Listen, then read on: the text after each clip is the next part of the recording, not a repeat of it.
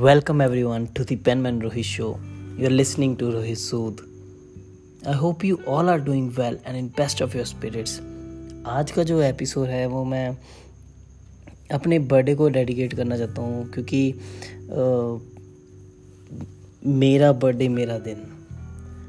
हर बार हर birthday पे मैं कहीं ना कहीं चले जाता था। जैसे लास्ट ईयर मैं वैष्णो देवी गया हुआ था। और मेरा फ़ोन भी सारा दिन बंद था। So birthday wishes and all सारे टेक्स्ट मैसेज एंड ऑल मैं नेक्स्ट डे आके देखे थे। उसके अलावा जो बर्थडे के अलावा मैं बात करूँ तो पहले बर्थडेज़ में मैं कभी गोल्डन टेंपल चले जाता था। उससे पहले भी वैष्णो देवी गया तो कभी ना कभी, कहीं ना कहीं मैं चले जाता हूँ। आज तो मैं घर पे ही था। फ़ोन पे अवेलेबल भी था। क्योंकि मैं फ़ोन पे अवेलेबल था इसलिए मैं वर्क के लिए भी अवेलेबल था। हमारी मतलब वैसे तो कंपनी की तरफ़ से ऑफिशियल हॉलीडे था thanks to my company but फिर भी लाइक एक अपने एथिक्स होते हैं या फिर अपने वैल्यूज़ होते हैं तो वर्क रिलेटेड जब कॉल्स आए चैनल पार्टनर से तो I don't feel like saying that okay मेरी हो, छुट्टी है या मेरा बर्थडे है तो मैं कर देता हूँ उनको असिस्ट या कस्टमर से बात करनी हो एंड ऑल लेकिन सुबह से मतलब फिज़िकली अपने काम में तो था ही मैं मेंटली भी थोड़ा बहुत कर ही रहा था। लेकिन एक थॉट ज़रूर था कि किस तरह से आज के दिन से मैं अपने आप को एक बेटर पर्सपेक्टिव में ले पा ले के आ पाऊँ। काफ़ी चीज़ें सोच रहा था, काफ़ी चीज़ें लर्न सोच, करने का सोच रहा था। बहुत सारे स्किल्स डेवलप करने हैं। वो बात और है कि मतलब जब हम सोचने लगते हैं तो हम बहुत ज़्यादा सोचने लगते हैं। लेकिन उस आदत से भी थोड़ा थोड़ा धीरे धीरे ठीक हो जाऊँगा। लेकिन ऐसा लगा कि जो बर्थडे होता है वो एक तरह से हमें एक रियलाइजेशन ज़रूर लेके आता है कि एक मौका और आया है जिस दिन से हमें एक न्यू पर्सपेक्टिव मिल सकता है अपनी लाइफ को ले, लेके। So I really like it तो मुझे लगा कि ये सही बात है। तो इसीलिए मैं भी आ, सोच रहा था बहुत कुछ। जैसे कल रात को सोच रहा था कि आज के बर्थडे से मैं अंदर से ऐसा फील करूँगा कि रोहित का 2.0 वर्जन आ रहा है। और ऐसा कुछ मुझे लोगों को अनाउंस करने की ज़रूरत नहीं है। खुद से जब मैं फील करने लगूँ तो अपने आप वो मोमेंट को मैं समझ पाऊँगा उस सिचुएशन को या उस पर्टिकुलर पर्सपेक्टिव को मैं अपने अंदर फील कर पाऊँगा। और वैसा ही मैं कर रहा हूँ। मुझे कहीं अनाउंस करने की ज़रूरत नहीं है कि आप लोगों को अब 2.0 वर्जन देखने को मिलेगा। नहीं, लेकिन अपने दिल में एक सुकून सा है कि कुछ बुरी आदतें छोड़नी हैं, कुछ अच्छी आदतें अपनानी हैं।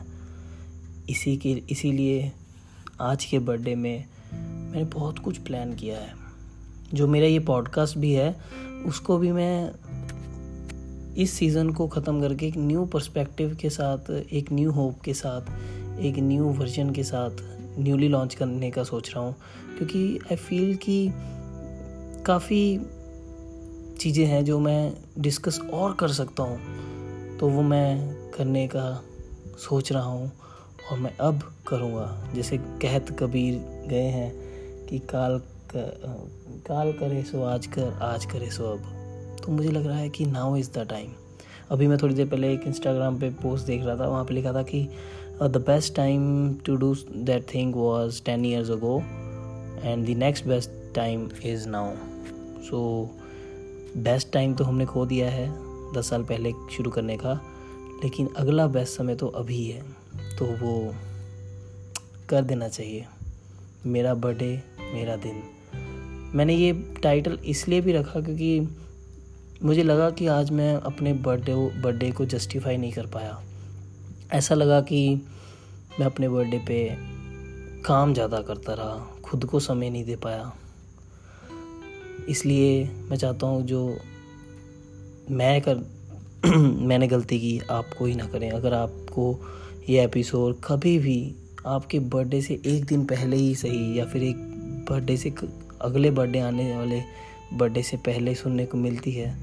ज़रूर इस बात पे गौर कीजिएगा और अपना बर्थडे अपना ही रहने दीजिएगा। आपका बर्थडे आपका है वो आपका दिन है।